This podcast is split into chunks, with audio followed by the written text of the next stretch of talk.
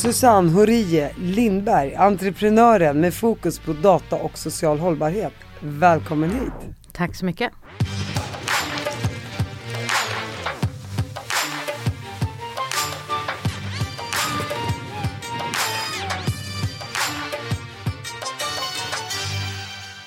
Det är så kul tycker jag personligen att få träffa människor som jag verkligen känner att jag lär mig någonting utav.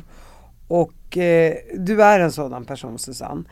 Eh, vi, vi, ska verkligen komma in på vad du gör och jag tror att eh, du, du har ju data eh, som du, som du får reda på via olika algoritmer och hur ni nu har byggt era företag. Alltså, jag är långt ifrån den världen. Men du vet ju mycket om hur samhället ser ut mm. och hur mycket fördomar som finns i samhället. Mm. Som vi tror är på riktigt fast det egentligen är påhittat trams. Och vi ska faktiskt eh, prata om det idag. Jag tycker det är så intressant. Eh, men innan det så vill jag ju såklart höra lite om dig. Vem är du människa? Vem är du ditt geni? Den där, oj geni, vilken epitet. Um, ja, det är, det är, en jättestor fråga som jag eh, ibland, alltså känns som jag svarar lite olika beroende på från, från dag till dag. Men eh, mamma är jag, kan vi börja där. Eh, har en pojke. Eh, är fru också. Eh, sen är jag, ja, som du sa, entreprenör. Driver några bolag. Eh, alla de med fokus på att ja, men, titta på hur samhället mår och hur samhället kan må bättre så kan man säga, i, det stora hela. För vi vet att när samhället mår bättre så mår även företagen bättre, individer mår bättre och så vidare. Och så vidare.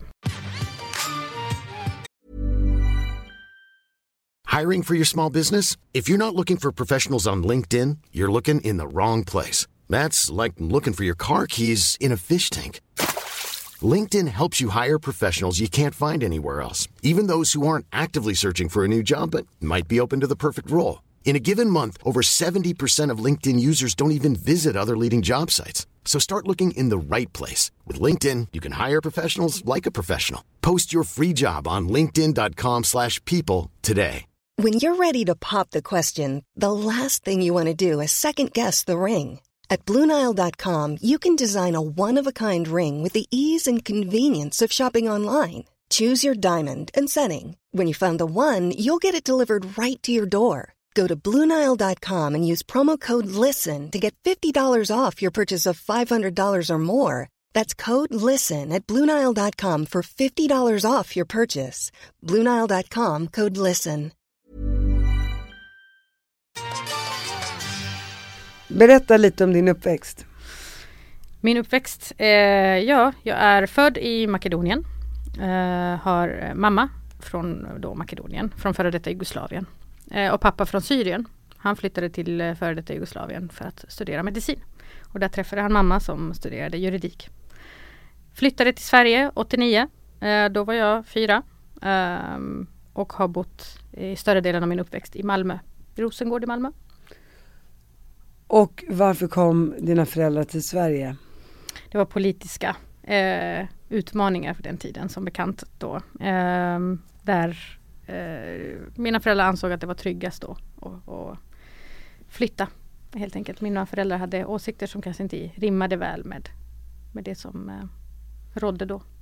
Men det är, det är rätt intressant för din mamma är från Makedonien mm. och de bor i forna Jugoslavien. Mm. Men din pappa är från Syrien. Mm. Hade han någon politisk agenda i Makedonien? Vi har ju släktingar som har det. Eh, det här med, med eh, frigörelse och ja, det var ju lite, lite olika.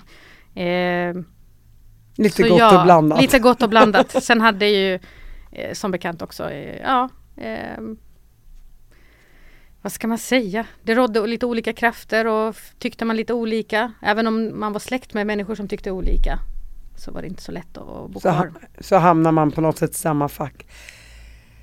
Ni hamnar i Rosengård. Mm. Hur är det att växa upp i Rosengård? För vi kan ju börja där med mm. alla fördomar om Rosengård. Ja, ja. Jag, jag, brukar säga och, så som eh, jag upplevde det och det är, var en fantastisk rikedom. Alltså perspektivrikedom, så olika språk och, och olika kulturer. Så att jag är mycket rikare tack vare det, så kan man säga. Och jag talar sju språk. Eh, och mycket är ju tack vare att jag är därifrån. Att jag är från Rosengård. Jag sa ju att du var ett geni men okej vi går tillbaka till det. Nej, men, ah, Språkbegåvat geni nej, men, i alla fall. Eh, Okej, men hur, hur, jag menar alla som tänker Rosengård idag tänker så här dödsskjutningar, kriminalitet, drogförsäljning. ja. Men du säger att det var bara berikande och en, en, trygg barndom då med andra ord. Ja, den enda utmaningen var ju hur samhället såg på, på människor som bodde i Rosengård. Alltså övriga, eh, framförallt majoritetssamhället. Det, det, det, för mig personligen var det det som var den, och för mina föräldrar och för min familj. Det var, det som var den största utmaningen. Vi upplevde inte skjutningar och så på den tiden i alla fall. Eh, men jag tror att eh, det, den synen som samhället har haft på människor som bor i områden som Rosengård har också lett till den situationen vi är i idag. Mycket. Eh, just på tal om skjutningar och så. Och varför tror du att synen på ett samhälle gör att det blir så som de tycker och tänker? Ja men det finns ju väldigt många eh, studier som visar på att man blir så som man blir behandlad. Eh, vad kan man säga? Ja, men det, eh, som ni, du kanske känner till också det här med studien med, ung, med barnen i andra klassare. Ja. Där man eh, tog barn som var eh, väldigt begåvade och barn som var normalbegåvade och blandade ihop dem och sa till de som var begåvade att de inte var begåvade och, och vice versa.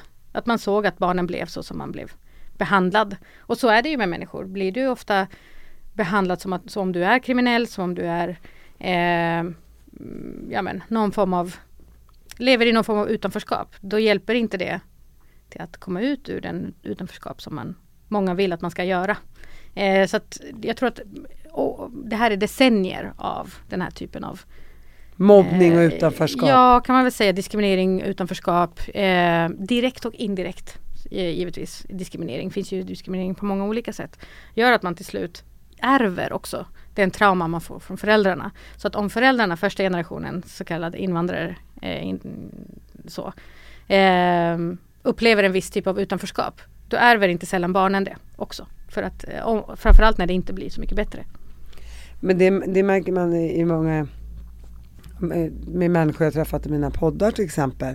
Vars föräldrar kanske har varit barn till överlevande från Auschwitz. Att man för med sig Mm. det här otrygga, rädda Mm. i, i, i flera generationer. Mm. Så, så jag förstår precis vad du pratar om. Mm. Men, men för dig har det ju gått väldigt bra. Mm. Eh, och vad beror det på då? Dels hade du en trygg och bra barndom men Mm. berätta om uppväxten sen. Mm. Lärare i skolan, allt Mm. gick bra. Det bara Mm. flöt på eller? Ja, jag gick i Rosengårdsskolan. Det är så roligt när man säger att jag, jag är uppvuxen i Rosengård, har gått i Rosengårdsskolan. Väldigt mycket Rosengård. Eh, så i kärnan av det hela. Så jag, jag hade tur att ha, jag hade bra lärare som såg mig, som såg mina klasskamrater. Också någonting man kan se faktiskt, eh, de klasskamrater som jag har haft hela vägen ut har också, det har gått väldigt bra för. Så att, att lärare ser en är oerhört viktigt. Sen tror jag också att det är viktigt att det finns lärare med olika bakgrunder så att man förstår att eh, det finns människor Alltså människor ser olika ut och är olika. En, en viktig faktor som jag tror för, för min del var också att alla våra lärare pratar flytande svenska. Det var inte det som kanske händer nu. Eh, alla gånger man ser att men, eh, man jobbar med att eh, men få in personer som eh, ja, men kanske inte alltid eh, kan det så att säga. Och det har ju sina utmaningar också. Jag tror att det behövs lite både och. Så att, där hade jag eh, tur höll jag på att säga också. Att det fanns både och. Både de som pratar flytande svenska, de som inte alltid gjorde det. Men var det så i din klass att de flesta hade invandrarbakgrund? Absolut. Redan på 80-talet? Ja, det var 90-talet. Ja, 90-talet. Eh, Ja, nästan just så gammal. Inte så riktigt. Nej, Men nej. eh, Sen går du gymnasiet, du flyter på. Var började du på universitetet någonstans? jag gick i Mal- på Malmö universitet. Eh, som också hade lite rötter i Lunds universitet. Så där gick jag också. Sen pluggade jag lite i Uppsala. Mitt universitet och lite annat. Så jag tog lite intressanta kurser. Där matematiken var gemensamma nämnaren. Och jag menar gymnasiet egentligen eh, första gången som jag insåg att jag kanske inte ansågs vara eh, som alla andra. För jag hamnade i en klass där jag var, vi var två stycken tror jag med utländsk bakgrund. Då förstod jag att det var någonting. Då Inte förstod du dess. att du bodde i Sverige. Ja, nej, men jag skulle säga då förstod jag att jag inte ansågs vara svensk. För första gången. Det förstod inte jag när jag var i, bodde i Rosengård och gick på Rosengårdsskolan. Då trodde jag att vi alla var svenskar. ja, för det var ju så ditt samhälle och ditt liv såg ut. Mm. Så det var ju inget konstigt. Nej. Och sen på universitetet blir ju mer och mer blandat. Nu är Mm. du född på um, 80-talet, Mm. jag är född på 70-talet och bara i början av 90-talet så förändrades ju Sverige jättemycket. Mm. När, jag gick på, när, jag gick i sko, när jag gick i skolan på 80-talet då var det nästan bara svenskar i min klass. Mm. När jag började högstadiet i början på 90-talet då var det 70% svenskar med invandrarbakgrund i min klass. Mhm. Så hela flykting Mm. eh, vågen från forna Jugoslavien, Kurdistan, många iranier kom till Sverige, Mm. även fast det var många som kom även i början på 80-talet. Helt plötsligt så fanns det så många elever från så många olika länder i mitt Mm. klassrum. Och jag har alltid mått bra utav det. Mm. Jag tänkte jag- precis fråga, hur kändes det? Nej men jag, jag har alltid tyckt det var kul, för sen när jag började på gymnasiet då, Mm. då var vi tre svenskar med invandrarbakgrund Mm. och det kändes jättetråkigt. Mm. Varför många- kändes det tråkigt? Jo, för att jag har alltid känt att den öppenheten och den gästvänligheten och det där varma har inte jag upplevt på tal om eh, hashtag Swedengate. eh, lika mycket eh, hos de svenska familjerna som man kunde göra hos eh, många av de familjerna som hade Mm. invandrarbakgrund. Mm. Sen så är jag ju otroligt försvenskad och hade väldigt mycket svenska kompisar som jag ty- fortfarande tycker väldigt, väldigt mycket om och Mm. deras familjer var också fantastiska Mm. såklart. Mm. Jag säger bara att när jag kom till gymnasiet så kände jag, jag hade ju känt mig så trygg i det där äh, alla pratar med händerna och det är liksom det är lite högljutt och, och jag var en utav dem. Och så kommer man till det där äh, blaséiga. Mm. som, som bara är lite annorlunda egentligen. Men jag vet inte vad jag ska säga. Samtidigt gick jag ju en svensk klass innan. Så att jag tror bara att det passade mig bättre. Mm. att det fanns lite temperament, lite lite, lite liv. Och, och för, för att jag gillar det. Och det är det jag är uppvuxen med. Mm. Och det är intressant. För att när jag gick i, nu ska vi säga åttan, då började jag jobba extra som eh, privatlärare i matematik. Fick oftast eh, elever som var äldre än jag i matte. Tyckte jag var superroligt. Men jag minns jag la ut en annons på Blocket på den tiden eh, och fick massa svar. Och då var det oftast faktiskt personer som bodde ja, men i Falsterbo och eh, liksom Kävlinge och sådär. Så där bilar kom och hämtade mig och lämnade mig. Så, eh, för att jag skulle lära deras barn matematik. Och så då, de åkte till Rosengård, Ja. hämtade upp dig Ja. och tog dig typ till Ja. Torekov. Ja. Det är ju Typ. helt fantastiskt. Ja men eh, och så. Ehm, och där öppnades en, en ny värld för mig. eh, på många, många sätt. Det ena är jag förstod att det finns ju personer eh, ja men vad ska man säga med annan socioekonomi. Vi börjar där. Eh, eh, vi, eh, liksom, också alla fördomar om att man är på ett visst sätt kanske om man har en viss eh, liksom, eh, klass eller socioekonomi om man nu vill kalla det, det. De försvann helt. Jag hade väldigt fin erfarenhet. Väldigt fin. Och det var faktiskt där jag eh, i det liksom, samband med det som jag har kontakt med en person än idag, en pappa. Eh, jätte, jättetrevlig men han, så, han sa till mig att jag ser någonting i dig sa han. Jag vet inte vad men jag ser att du är ju, eh, liksom eh, så pass ung och du är jätteduktig på matematik och du, verkligen så drivs av det. Det jag berättade sen att jag jobbade extra för att tjäna in pengar för att kunna köpa T83or. Och det är en, en, en miniräknare som man använder oftast på gymnasiet. För att kunna hjälpa mina klasskamrater i matte, matte extra matte eh, på Rosengårdsskolan. Så det han gjorde då att han eh, eh gav mig ett extra eller sommarjobb eh, på Eh, Scandicon då eh, som arkivarie. Jobbade extra där och, och liksom blev, eh, men fick kontakt med en annan värld. Blev sedd, eh, blev liksom bekräftad så att säga på det sättet som kanske inte föräldrar, alltså, där liksom förbi föräldrarna om man säger så. Han var som en farbror. Eh, och jag fick väldigt bra kontakt med hans eh, barn då som jag hjälpte i matematik. Och så, jag vet inte, det var liksom en ny värld. Så att där fick jag en otroligt fin upplevelse av eh, Den svenska jag- överklassen helt enkelt. Ja men så kan man säga. Det är ett sätt att, att se på det. Men det var väldigt en, en ödmjuk eh, värld tyckte jag då. Väldigt fin. Eh, så. Och då får man inte heller glömma att du kommer från en akademisk familj. Absolut. Din pappa är läkare Ja. din mamma är ändå utbildad jurist. Absolut, och vi kommer ju, min familj om man nu ska prata utifrån klass, ja, är ju, där vi kommer ifrån, där är ju de. Ja, och sen växte du upp i Rosengård och, och, men ändå blir man ju präglad Mm. av det området man växer upp i. Så det Absolut. var väl kanske ingenting du upplevde där och då. Samtidigt får man ju med sig värderingar hemifrån. Mm. Så att även om du hamnar i den här svenska familjen i, Mm. i Torekov så kände du kanske så här, åh gud det här är något helt annorlunda. Men det var någonting ändå kanske du kände en viss samhörighet med, samhörighet med i alla fall. Ja men kanske det, jag, jag upplevde väl att det fanns en viss eh, Det akademiska fanns ju där till exempel. Givetvis, ja. Och det, det fanns ju, jag var ju så ung då. Så att jag förstod att jag kommer ju kunna eh, komma långt. Alltså så om jag vill det. Så den känslan fick jag. Även om mina föräldrar alltid pratade om det. Så, så såg jag liksom Rosengård framför mig. Men sen eh, liksom, ja, eh, såg jag att det finns en, en väldigt stor värld utanför. Sen som sagt, eh, just där upplevde jag inte någon form av diskriminering eller att jag var annorlunda på något sätt. De var väldigt noga med, tyckte jag, med att jag inte skulle känna så. Men däremot på gymnasiet, det var väl då jag, jag minns att jag pratade då med, eh, han blev ju min mentor så småningom. Att jag, jag pratade med honom, men hur, hur kan det vara så?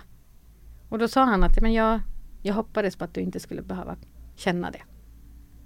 Eh, men nu är, nu är det så. Världen är ju inte alltid så fin och vacker. Den här, din eh, pappan till de här barnen Ja. som du vad då när du började på gymnasiet och undrade varför det var två svensk eller ni var två invandrare i en klass eller vad då? Jag förstår inte. Nej men att jag upplevde, eh, det var väldigt tydligt att eh, det markerades att jag var annorlunda. Jag och min klasskamrat som var, eh, liksom, hade utländsk bakgrund. Eh, jag var från Rosengård dessutom, blev aldrig bjuden på någon fest. Blev aldrig liksom, eh, men fick ganska öppet höra att ja, men du är ju från Rosengård. Och, alltså så. Eh, De och- vågade inte, de trodde du skulle ta med pistolen i Nej fickan, jag vet inte vad de förväntar sig. Jag, jag var ju ganska bra i skolan så jag vet inte riktigt. Men mm, jag tror det kommer mycket hemifrån och så vidare. Och så vidare. så det var först då som jag upplevde att det var någonting.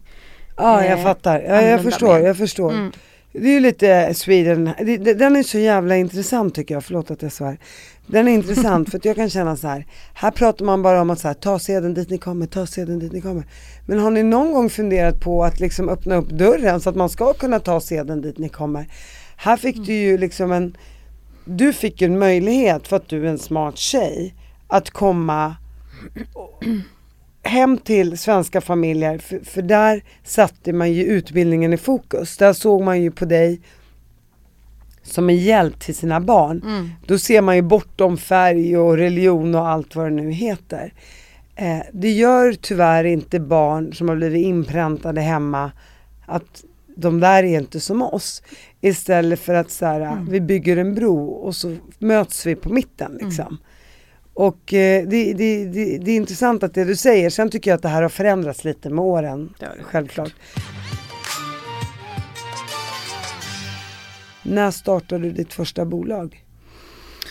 Mitt första bolag startade jag Ja, vad var det? 2008? 2009? Kanske där någonstans. Tror jag det var. 13 år sedan. Det var länge sedan ja. Så var Gud, man runt känner sig så 25. gammal när Man hör. Ja. Vad var det för bolag? Men då jobbade vi med att eh, stimulera barn som var understimulerade i skolan. Jag mm, hittade så att säga en imperfektion i, på marknaden och det var verkligen eh, en som jag själv har upplevt. Att vara understimulerad i skolan. Att hela tiden hitta stimulans. Eh, om man nu är Om man nu är ett geni, ja. Gud, när du säger så. Nej, jag skulle inte säga att man behöver vara geni. Ja, men ja. däremot så kan man ju bli understimulerad i en skola där alla ska vara på ett visst sätt. Alltså förstår jag menar? Om man sticker ut på olika sätt. Det kan ju vara att man, allt från att man har någon form av eh, diagnos och då ändå är understimulerad av, av det, det skälet. Eller så kan man faktiskt vara begåvad och vara understimulerad av, av det skälet. Sen kan man vara överstimulerad också. Jo men matte var ju din grej. Matte var min grej, ja absolut. Och du satt ju och pluggade med äldre elever än vad du själv var. Ja, Satt du hemma och, och lärde dig matte själv då eller? Ja, det var ju det. Och, och, I och med att jag fick hålla i de här utbildningarna, eller extra curriculum så att säga, eh, då eh, fick jag lära mig att lära ut också. Så det tyckte jag var ganska roligt. Att inte, har man kunskap, jag har ju lärt mig det i ganska tidig ålder, att har man viss kunskap som, som, som är av värde, då ska man också vara bra på att dela med sig av den. Men satt du hemma på eftermiddagarna och, och löste algebra liksom? Det var jag innan. Ja gud, det låter kan ju... Det gjorde inte jag. Nej, men du gjorde säkert annat. Spottade. Ja, gjorde det gjorde jag. Mm. Absolut.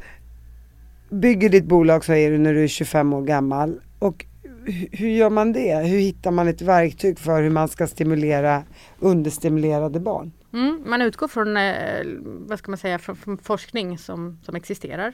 Eh, vad säger forskningen? Hur utgår man från eh, barnens intresse för att hitta liksom, nyckeln till att faktiskt eh, få barn att ägna sig åt, åt sådant som eh, ger dem ett värde. Vadå, går du in på nätet och läser på då eller? Ja, det fanns ju hur mycket studier som helst. Sen så pratar vi med forskare och sådär. Eh, givetvis. Det måste ju, man ju göra. Sen test, tar man fram en plattform och så testar man den på vanliga människor i väldigt stor utsträckning. Så att på barn och säga så här, men vad tycker du är intressant? Och så får vi se liksom, vad, vad man nappar på. Och det man såg att matematik och fysik var inte sällan det som, även om man inte visste att man hade det intresset, så fick man den för att det, var, det talade till en på något sätt. Det, var liksom, det fanns en viss logik som man var ute efter som man inte alltid fick i skolan. Eh, eller som man upplevde att man inte fick tillräckligt mycket av i skolan. Eh, så att, ja, då fick man utgå från sina intressen. Och det kom man ganska långt med. För vi vet ju också att barn som är understimulerade och framförallt som är, om man nu vill prata i, i, i termer av begåvning, överbegåvade och inte får den stimulans de behöver, gör också ganska eh, vad ska, smarta problem. så, jag känner igen det själv. Så, eh, Som till exempel ja, men koda in sig i olika eh, plattformar som man inte har någonstans, något att göra. Och, alltså, man hittar ett sätt att stimulera sig själv och är en sån person som, som, eh, som kan göra det och hamna kanske i, i fel kretsar eller så, då kan det istället bli entreprenörskap och fel, och liksom med fel saker. Och det, det känns ju lite onödigt när man faktiskt kan kan eh, hjälpa barnen att både hit, hitta sig själv mycket. Så, men vilka intressen har jag egentligen? Och vad hade de för verktyg? Ja, men det var Hur ju, såg den här plattformen ut? Gick man in då på en app så här? Ja, appar var inte li lika Nej. vanliga då. Så att det var ju en hemsida. Så att man fick logga Men det in. här bolaget säljer du så småningom. Mm. Eller hur? Yes. Och sen nu har du öppnat ett nytt bolag, eller du, du sitter med i två olika bolag. Ja men precis. Det, hände, det har hänt däremellan en hel del Ja, grejer. berätta, bland vad annat, hände däremellan? Ja men bland annat då att, att jag insåg att jag skulle gärna vilja plugga kommunikation. Jag tycker att det är superintressant och kul med siffror, eh, med statistik och det finns hur mycket statistik som helst men som inte riktigt kommuniceras ut till, till eh, befolkningen, den svenska befolkningen. Och in, information som jag anser att man bör känna till. Och hur paketerar man det på bästa sätt? Så att jag gick tillbaka till skolbänken och pluggade kommunikation. Du Eh, cashade in och så gick du tillbaka till skolbänken. det är ett sätt att se på det, absolut. Därefter så, eh, ja, ehm, hamnade jag på en byrå eh, där jag fick lära mig att mina matematiska kunskaper kom ganska bra till. Så jag var jätteglad för det. Jag lärde mig om hur man jobbar med positionering och varumärken och vad händer när ett varumärke säger någonting tokigt och hur omvänder man det rent matematiskt.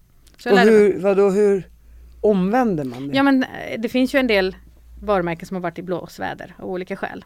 Och då kan man ju jobba med att ompositionera, ta tillbaka antingen till den ursprungsposition man har haft. Eller att man gör, hamnar i bättre, på en bättre plats. Jag vet till exempel om det här är ett förslag. Mm. Bang Olufsen sålde ju billiga tv-apparater och då gick de nästan i konkurs. Och sen blev de superlyxiga och det gick hur bra som helst. Mm. Ligger någonting i vad du håller på med? Då, absolut. Ja, ja absolut. Det är en, en form av positioneringsresa.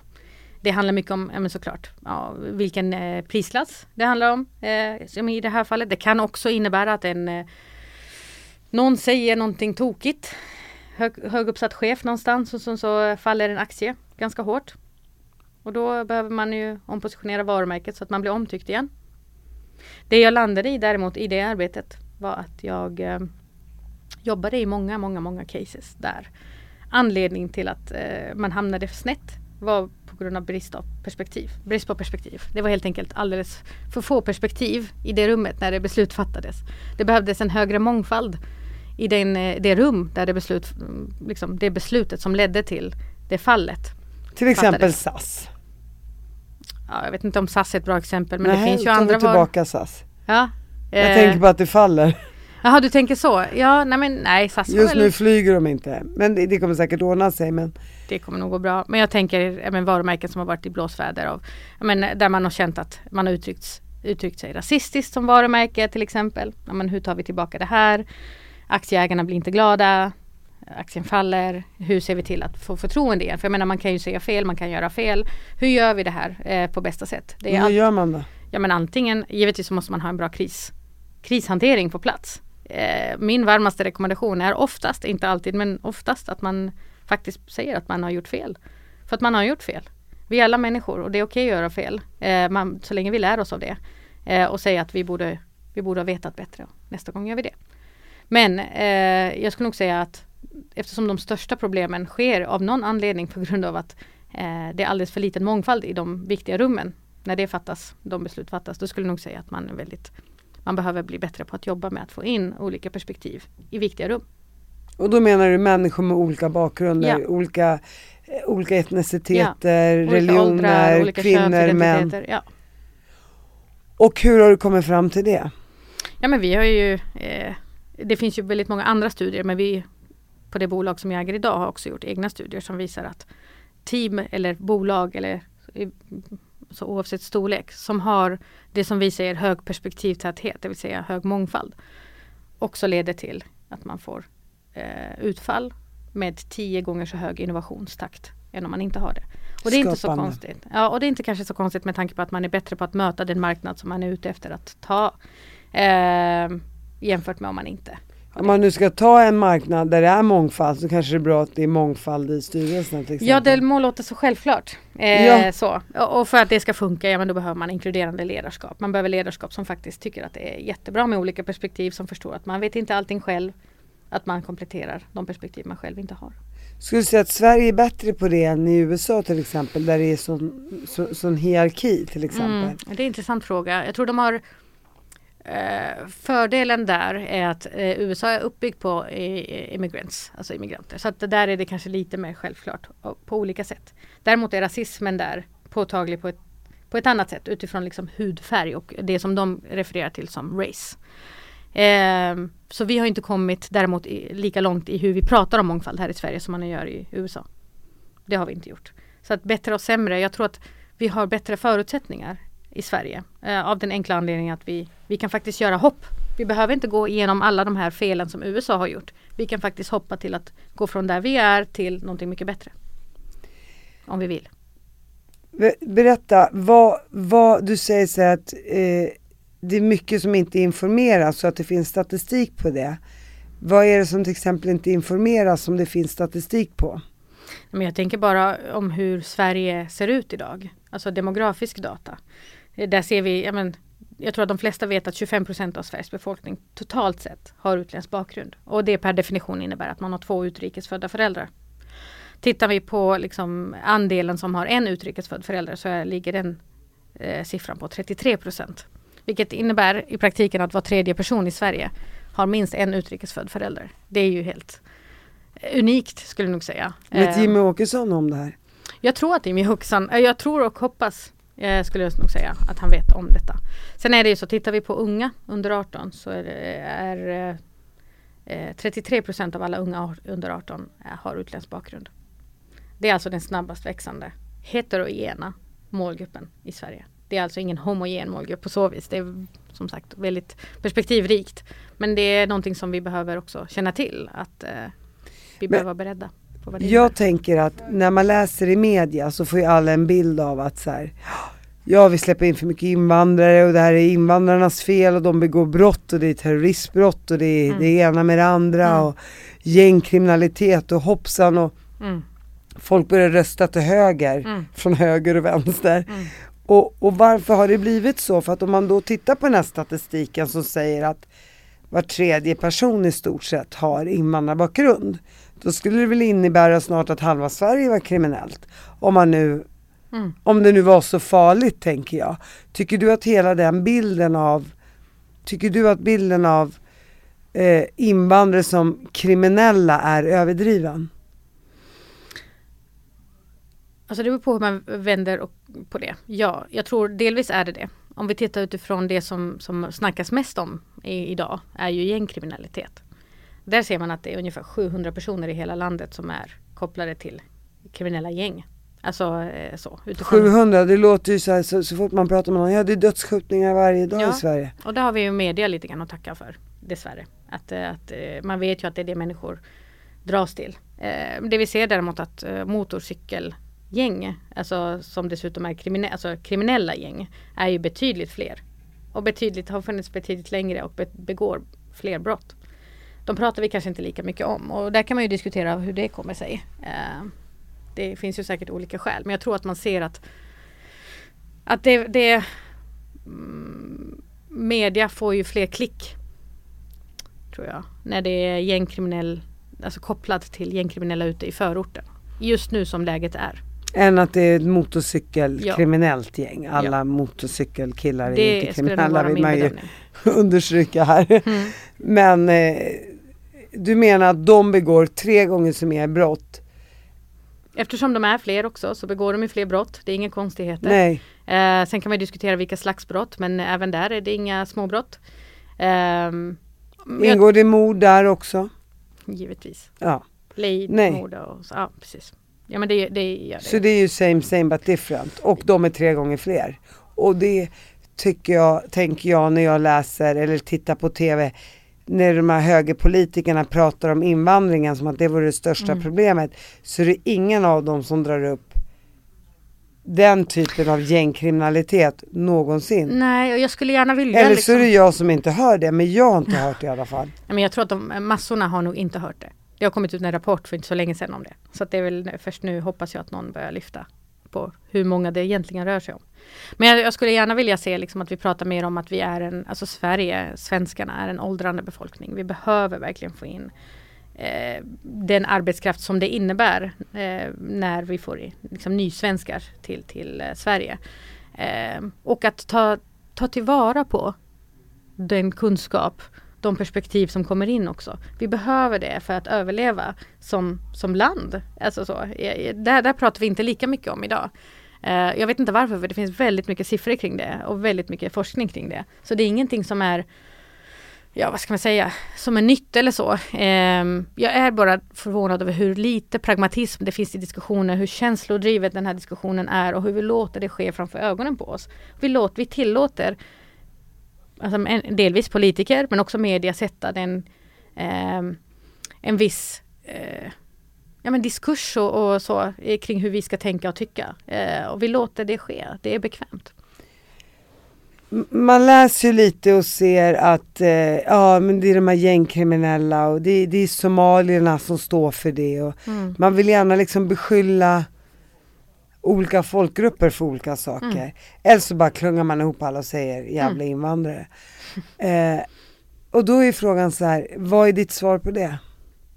Nej, Vad det- säger din statistik om det? Eller din, eller vad säger statistiken om det? Ja, vad säger statistiken? Jag, jag kan väl först kanske titta, om vi tittar på universiteten och högskolor, vi ser att den snabbast växande grupp, också heterogena grupp på högst, högskolor och universitet är ju utrikesfödda. Vi börjar i den änden. Vi ser också att svensk-somalier är bland de som växer snabbast på, på våra universitet och högskolor, alltså i antal. Uh, vilket är ganska fascinerande för att uh, vi har en bild av att så inte är fallet. Och jag tror att det är ganska bra att det kommer fram att det är precis så det är. Uh, så det är det ena. Sen ser vi också att majoriteten eller ganska hög andel, jag ska, jag ska kolla exakta siffror men jag tror att det var 34 procent av alla doktorander är utrikesfödda i Sverige. Och där kan man tänka att det är många som kommer från andra länder och doktorerar här och åker tillbaka. Nej faktiskt inte. De flesta är svenskar som är utrikesfödda. Och mycket handlar det tyvärr om att man tar sitt magister eh, och sen ska man gå ut och söka jobb. Så får man inte det jobb man är kvalificerad för. För att man har utländsk bakgrund, man blir diskriminerad och då går man tillbaka och tar sin PhD. Och då tänker jag med politiker överlag, Mm. och då pratar vi inte om Vänsterpartiet. Nej. Utan då pratar vi om, om de här polariserade politikerna. Varför har de en annan bild? Varför vill man skapa en schism mellan människor i Sverige? Vill vi inte förena och skapa ett bättre land tänker jag? Mm. Alltså så här, när det till och med finns statistik på det här. mm. Jag menar, jag kan säga att jag tror inte att många vet att den högsta siffran bland utrikesfödda som söker till universitet och högskolor är somalisk, eh, somaliska eh, studenter. Mm. Det, det, tror inte jag. För jag tror på riktigt, och det är kanske är en fördom, Mm. att många svenskar har en fördom om somalier, att de är eh, jihadister, kriminella och eh, eh, är gifta med fyra fruar och försöker skapa ett sharia-lagar i det här landet. Det tror jag är, de flesta inte tror. Nej men på riktigt, när jag pratar med människor så har man en jättenegativ bild just om somalier. Mm. Och jag tycker den är så tråkig och jag är så glad att du sitter här nu och verkligen förändrar den bilden. Jag säger inte att jag har den, Nej, nej men jag för, för, för, för verkligen inte. För jag försöker verkligen att inte bara läsa vad som står i, i tidningarna. Ja, men jag tror så här, det handlar ju, så som jag ser det nu, så är den största faran för Sverige i det här läget nu är att vi inte längre kommer att vara så progressiva så som vi har sett vara ganska så länge. För jag menar att kan vara, du förklara? ja, men att vara progressiv och att, vara, att ha en bild av eh, människor så som du beskriver det. Det är inte förenat med att vara progressiv. Det är, det är därför som jag tror att vi går igenom en, någon form av regression. För att vi tror ju väldigt mycket på det, de fördomar som vi får till oss. Det är inte alltid att det är fördomar som vi kommer, alltså som vi kommer från, från början, som har från början, utan det är de vill bli tilldelade på olika sätt. Eh, och det, eh, alltså ett, en lands, ett lands progre, progressiva nivå eller progression visar alltså, en, en indikation på det är ju hur väl hur fördomsfull man är, om man nu ska vara lite så, och hur, hur eh, öppen man är. Och det kan man också koppla till kriser. Ju högre kris man går igenom, det kan vara ekonomiska kriser eller what not, det ser vi i andra världskriget till exempel. Eh, desto mer mottagliga är vi för, dem, för det fördomsfulla. Och det är liksom, ju mer mottagliga vi är för det fördomsfulla, desto mindre progressiva är vi som människor. Som individer och som land, som stat. Hur man nu vill eh, och, och, och titta på det. Och det är där som jag tror tyvärr att går vi mer och mer ditåt så kommer vår progression också falla. Det kan ju vara allt från tech, alltså att vi ligger liksom i framkant nu men vi ser att det håller på att gå tillbaka. Varför tillåter vi det hända? Eh, det vill säga att bolagen växer kanske inte i lika snabb takt som vi hade önskat. Vi ser att samhällen inte är lika välkomnande. Eh, alltså så, och det kan ju drabba arbetsmarknaden. Vi har enorm brist på arbetsmarknaden inom olika sektorer. Enorm. Och samtidigt så ser vi att vi har ju ungefär 60 000 arbetslösa akademiker som har utländsk, eller utrikesfödda eller utländsk bakgrund, vilket är helt oacceptabelt. Det är den här liksom bryggan som vi behöver bli bättre på. Det finns ingen anledning till att människor ska vara utan jobb, som dessutom vill jobba och som kan jobba.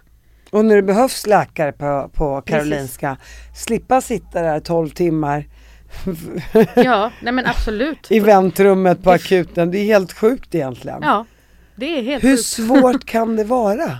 Nej, men, och det är då som vi kanske behöver titta på våra rigida processer och strukturer. Alltså, vad, vad kan vi, vad, inte vad kan vi, vad måste vi göra för att förbli de prog det progressiva landet som många ser oss som. Och att vi faktiskt inte bara blir sedda som progressiva utan bara progressiva. För vi kan inte göra så som vi alltid har gjort. Så är det ju bara. Alla måste förnya sig.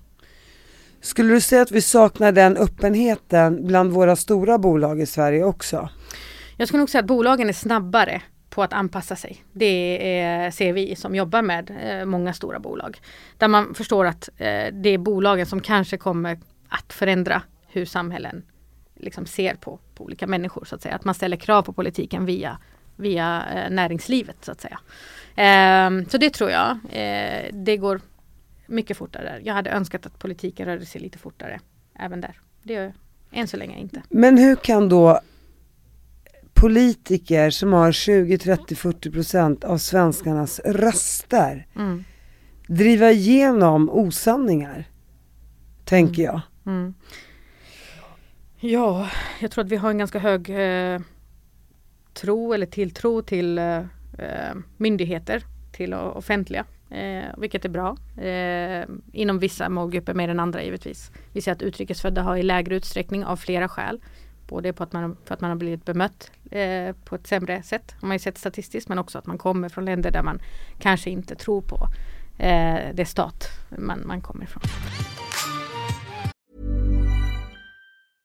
Ready to pop the question? The jewelers at BlueNile.com have got sparkle down to a science with beautiful lab grown diamonds worthy of your most brilliant moments. Their lab grown diamonds are independently graded and guaranteed identical to natural diamonds, and they're ready to ship to your door. Go to BlueNile.com and use promo code LISTEN to get $50 off your purchase of $500 or more. That's code LISTEN at BlueNile.com for $50 off. BlueNile.com code LISTEN. Hey, it's Danny Pellegrino from Everything Iconic. Ready to upgrade your style game without blowing your budget? Check out Quince. They've got all the good stuff shirts and polos, activewear, and fine leather goods, all at 50 to 80% less than other high end brands. And the best part? They're all about safe, ethical, and responsible manufacturing. Get that luxury vibe without the luxury price tag. Hit up quince.com slash upgrade for free shipping and 365 day returns on your next order. That's quince.com slash upgrade.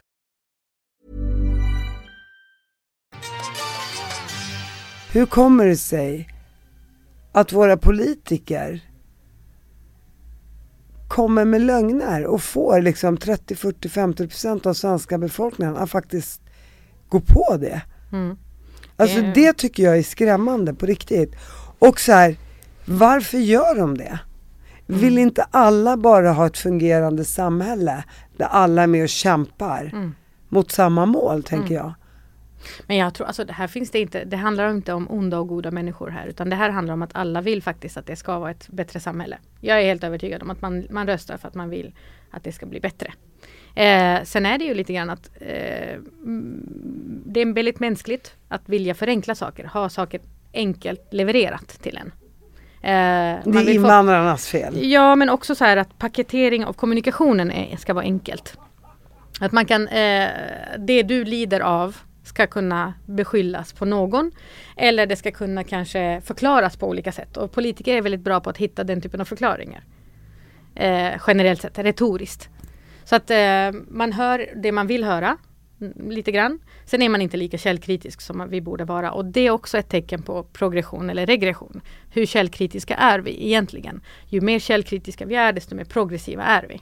Eh, men den har gått tillbaka lite tyvärr. Har man ju sett att vi är inte lika källkritiska som vi var bara för tio år sedan. Och då, och då går vi framåt mot 2023. Mm. Alltså så här, Mm. borde man inte vara mer upplyst tio år senare? Det här får man ju tänka på liksom andra världskriget, hur man skyllde då allting Mm. på judarna till Mm. exempel. Eh, Mm. och så här, har vi inte kommit längre nästan hundra år senare? Mm. Det tycker jag är skrämmande. Mm, nej men det är grund, grund, om man tittar på liksom i det, det, det fundamentet i det beteendet som vi såg från andra världskriget så finns det upprepningar. Det vi ser däremot att vi är ju mycket mer tekniskt, vi är tekniskt utvecklade jämfört med då givetvis. Eh, och hur vi tar till oss information har ju förändrats. Eh, vi vill ju eh, gärna få information snabbt, kort eh, och effektivt. Vi orkar inte Vi har inget tålamod. Nej, eh, kolla upp om, om vad som är sant och inte sant. Ehm, och sen så röstar vi väldigt mycket baserat på hur våra vänner röstar. Det vi pratar om i kafferummet och det vi pratar på fikat när vi träffar våra väninnor och så vidare. Så det är ju mm, det man pratar om för några år sedan för fil filterbubblor och så vidare. Eh, så det handlar ju mycket om att vilka umgås vi med? Eh, hur lika är de personerna oss? Får vi in perspektiv utifrån, alltså som inte är de som, som de jag har? Det visar också på hur progressiva eller eh, regressiva vi är. Hur ska man få fram den här typen av information? Mm. Jag menar, att, eh, känslan av att det är dödsskjutningar varje dag i Sverige Mm. till att det finns 700 gängkriminella och det enda våra politiker pratar om det är fler poliser, Mm. fler poliser. Som att det då ska rädda vårt samhälle. Mm. Och folk bara köper det rakt av. Mm. Ingen pratar om förebyggande, vad ska vi göra för att inte mobba ut de här barnen i, i de här socioekonomiska dåliga situationerna i livet? Hur ska vi rädda dem? Hur ska vi tro på dem? Hur ska vi få dem och eh, fatta att de är lika värda som alla andra? Hur ska vi få dem att komma in i det svenska samhället? Mm. Jag tänker så här 700 invandrare, gängkriminella, hur många är det egentligen? Mm. De flesta är andra generationens invandrare så de, det är intressant ordet invandrare. Man Ja, slutar nej, aldrig ja, vandra. Ja, ja jag vet, ja, det säger jag också. Jag är första generationen, Ja. så andra och så tredje. Men I, jag USA, tänker, I USA är man first generation American. ja, ja visst. Här är Det- man första det. tionde generationens invandrare. Ja, jag blev vallon till slut liksom. Mm. Ja, men man, man vandrar länge. Ja. Men jag tänker, eh, en grej Ja, vi bara bara för att det är lätt för folk att förstå när vi pratar. Ja men jag För- tror det är bra mm. att det också kommer upp. Men jag tror, eller det, det man vet är, när det är valår, då, är det, då är, brukar det oftast bli, man lyssnar, eh, man har örat mot marken och ser vad är människor mest oroliga för. Och just där och då, här och nu, är ju det trygghet. Man, man tänker på sin trygghet av någon anledning. Eftersom media har jobbat aktivt med att få upp det här med gängkriminalitet. Så har ju också det lett till att man har en viss oro kring det. Man kan bo i Vasastan och vara eh, rädd för eh, gängkriminella har man ju sett. Vilket är helt random för det, det händer ju inte här. Alltså så. Om man nu ska vara lite. Man, man blir irrationell. Och det har politikerna sett och hört och sett att det är här vi kan gå val på. Om vi vill vinna valet. Då tror jag att vi behöver lyfta det här. Det som många är oroliga över. Och då många i, bland de rika Mm. De tycker ju att kriminaliteten har tagit sig till Östermalm till Mm. exempel, att det är någon dödsskjutning där. Men så förstår, så kan man ändå inte, om man tänker rent procentuellt och statistik, så är det fortfarande en sån var femte år. Och risken då att gå över gatan och bli påkörd av en bil, blir, den sannolikheten blir mycket, mycket, mycket högre. Att du utsätts för det. Och, men det tänker man inte, utan då tänker man shit, det kunde ha varit mitt barn som blivit dödat, vilket är fruktansvärt. Men sannolikheten att bli överkörd är ju så mycket högre än att ditt barn ska bli, bli skjutet på Östermalm. ja, jag tror också att det, det ligger något i att man inte vill se sin egen inte sin egen men delvis då sin egen skuld i det hela, stora hela. Tittar vi på till exempel områden som ja, vissa delar av Östermalm eller vissa socioekonomiskt starka områden så ser man att eh, det är oftast den typen av områden och de som bor där som ligger till grund till varför det säljs så mycket knark. Om man nu vill vara lite eh, Krass. krass. Eh, vad gör våra ungdomar? Eh, hur kommer det sig att, att eh, många gånger är ungdomar, sen har man faktiskt sett lite undersökningar som visar på att även inte ovanligt bland småbarnsföräldrar i socioekonomiskt starka områden som, som köper framförallt då kokain till exempel från unga som kommer från socioekonomiskt utsatta områden. Att man har kunnat följa liksom hur resan ser ut och då kan man se men vad, vad kan vi göra eh, bättre också? Hur kan vi liksom se, se på verkligheten för vad den är? Det är väldigt lätt att skylla ifrån. Det är väldigt lätt att titta, där händer det. Som till exempel när Black Lives Matter rörelsen blev st- liksom ännu större i USA. Men nej men rasism, det händer i USA, det händer inte här. Så ser man att det mycket väl händer här också. Att vi inte liksom blickar ditåt bara. Utan se inåt också. Nej, man, man skyller gärna sina problem på alla andra. Ja. Eh, och är det problem man har det bra, då vill man inte ha problemen på sig för man tycker det där har inte jag med att göra. Mm. Men man måste också förstå att ett samhälle är uppbyggt som ett pussel. Alla Mm. måste ju hjälpas åt. Exakt. Vi behöver ju alla pusselbitar för att det ska funka på något Mm. sätt. Hur funkar näringslivet idag? Är de med och betalar eh, för att föra samhället vidare för alla? Även de som har det jobbigare ställt. Ja, det finns ju olika sätt att göra det på. Det ena är givetvis via C, alltså CSR, att man bidrar med, med pengar och så vidare. Sen finns det ju de som har kommit längre och som tänker bortom CSR och tänker att vi jobbar med bolag som faktiskt hjälper oss bli klokare i de här frågorna. Där, eh, inte för att låta som att jag liksom eh, pratar om det bolag som jag själv driver men det gör Men jag det ju. gör du. Nu gör jag det. Så är det bara. Eh, där vi till exempel nu lanserade Perspectivo. Och Perspectivo är ju märkligt nog 2022 Nordens första helt representativa panelplattform. Vilket innebär att för första gången så kan vi veta vad hela Sverige tycker på riktigt. Även minoritetsgrupper. Och där är ju, ser vi att de bolag som förstår vikten av att höra vad alla tycker. Eh, det kan vara marknadsundersökningar, opinionsundersökningar eller vad det nu må vara. Kommer till oss. Och där är, det är ett sätt att, liksom, att lyssna. Att höra de som sällan blir hörda. För det handlar inte om att det var någon som sa att man ger röst till de röstlösa. Nej men alla har en röst. Det är bara att vi behöver bli bättre på att lyssna. Och det, det finns det ju bolag som förstår att eh, låt oss använda oss och jobba med bolag som, som hjälper oss bli klokare just kring det här. Så man kan säga så här att bolagen är på ett sätt politiska utan att vara politiska. Alltså Mm. de vill ju själva få reda på statistik och hur det ser ut i samhället och vad de kan göra för att de ska bli ett bättre bolag och bli Mm. ett mer framgångsrikt Mm. bolag. Och de kloka förstår ju att mångfalden är det som gör som du sa, Mm. att det blir tio gånger så hög innovation Mm. än de bolagen som tänker snävt och Mm. inte vill ta in människor som de tycker är oliktänkande. Mm. Till exempel. Till exempel. Och det visar ju sig nu när vi gör ju till exempel assessments och undersökningar på bolag. Men till exempel venture capital bolag som har ju massa bolag de har investerat i. Eller innan de ska investera så tar de kanske in oss och kikar på men hur ser möjligheterna för den här bolagen att växa framöver.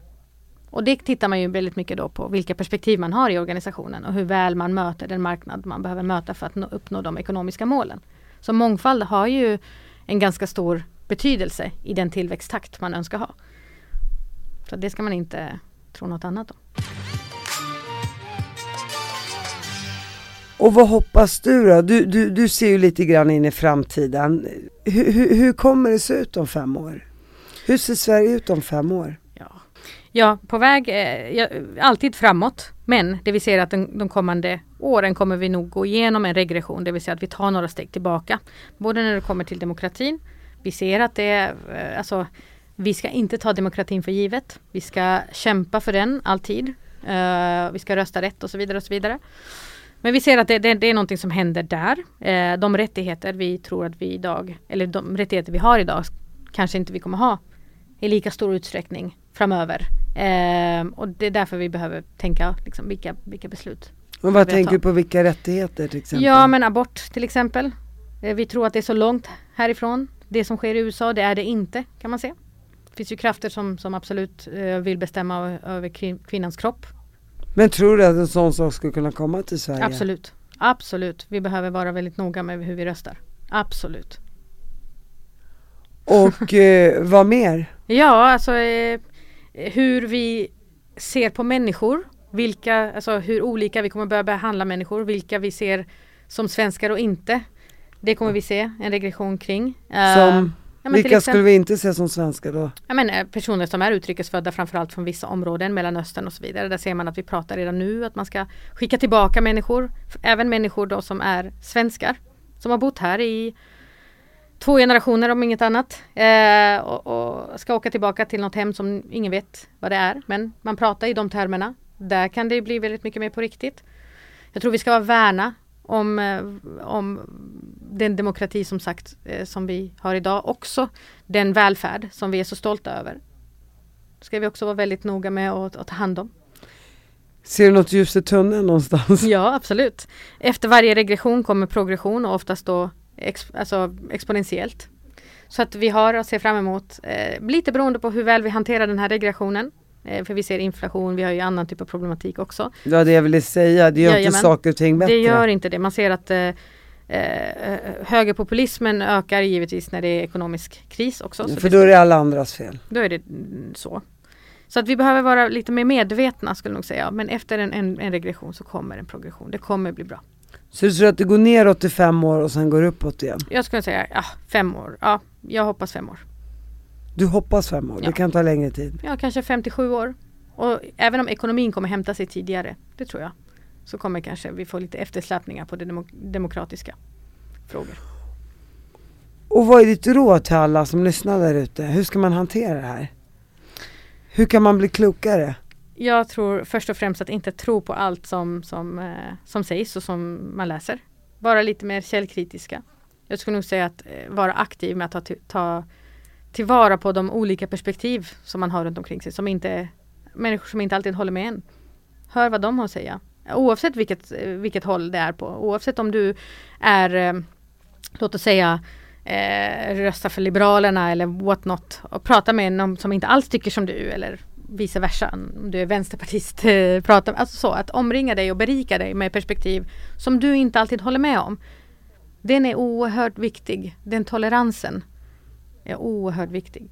Vi måste kunna vara osams. Eller inte osams, men kanske inte alltid hålla med varandra. Oliktänkande. Oliktänkande. Berikande. Något mer? Läsa på. Eh, det finns ju väldigt mycket statistik. Eh, så att när det kommer fram att ja men ett exempel är men invandrarna gör si eller invandrarna gör så. Det finns ju faktiskt underlag. Eh, läs på. Statistiska centralbyrån, alla myndigheter har sin egen, Polismyndigheten har sin egen databas.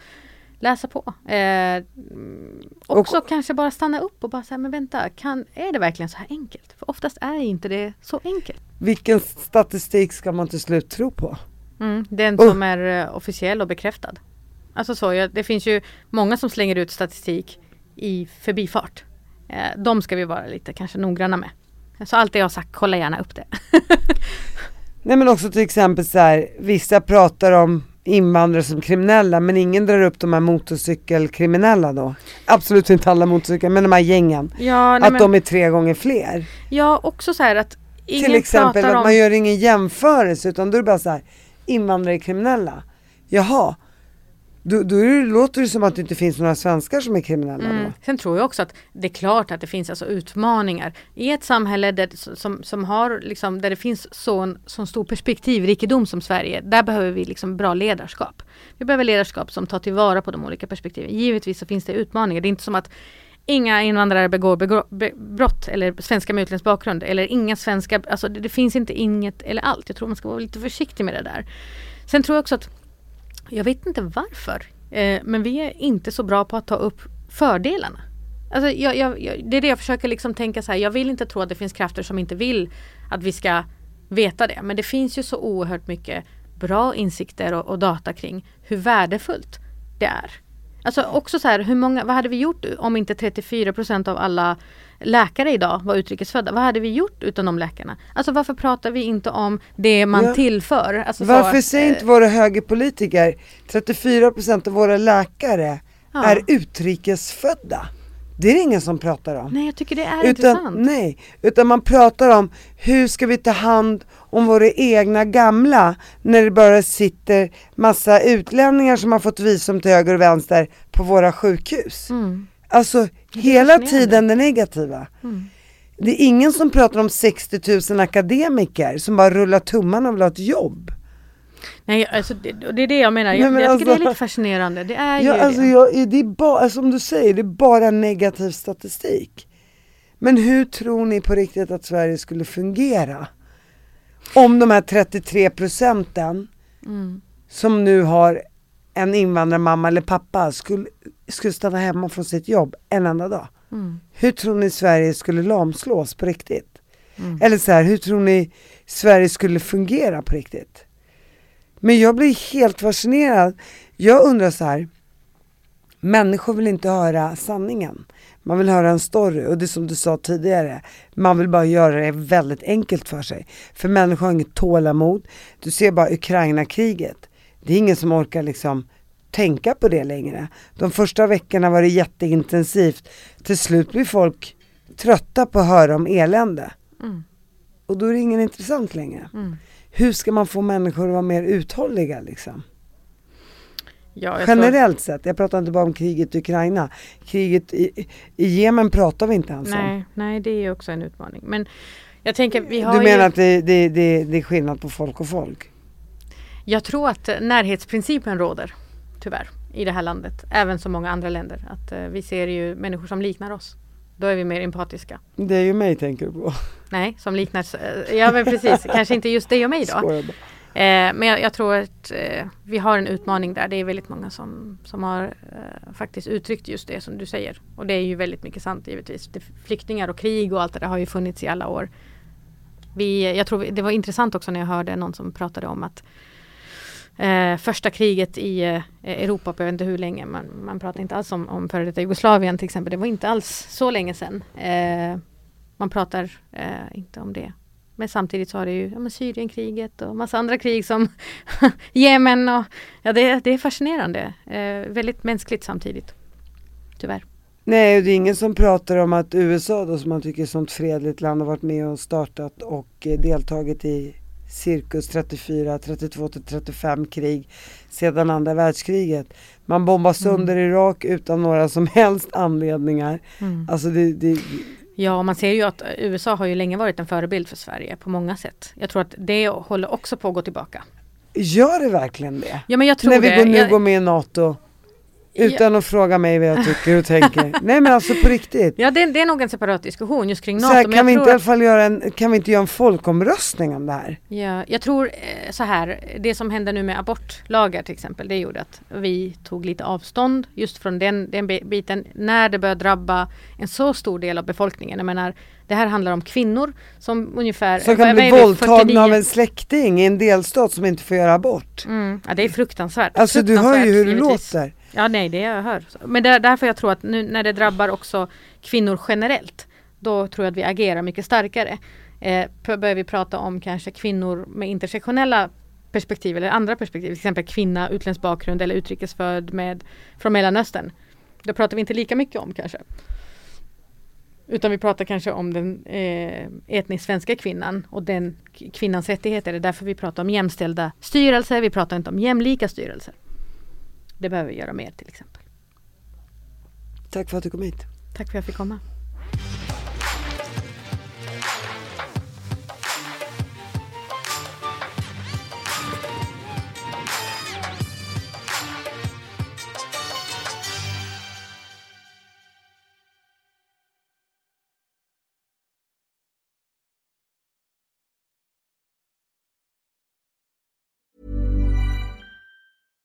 This message comes from BOF sponsor eBay. You'll know real when you get it. It'll say eBay Authenticity Guarantee. And you'll feel it. Maybe it's a head turning handbag, a watch that says it all, jewelry that makes you look like the gem, or sneakers and streetwear so fresh every step feels fly. eBay gets it. So look for the blue check mark next to that thing you love and be confident that every inch, stitch, sole, and logo is checked by experts. With eBay Authenticity Guarantee, you can trust that feeling of real is always in reach. Ensure your next purchase is the real deal. Visit eBay.com for terms. Planning for your next trip? Elevate your travel style with Quince. Quince has all the jet setting essentials you'll want for your next getaway, like European linen, premium luggage options, buttery soft Italian leather bags, and so much more. And is all priced at 50 to 80% less than similar brands. Plus, Quince only works with factories that use safe and ethical manufacturing practices. Pack your bags with high-quality essentials you'll be wearing for vacations to come with Quince. Go to quince.com slash pack for free shipping and 365-day returns.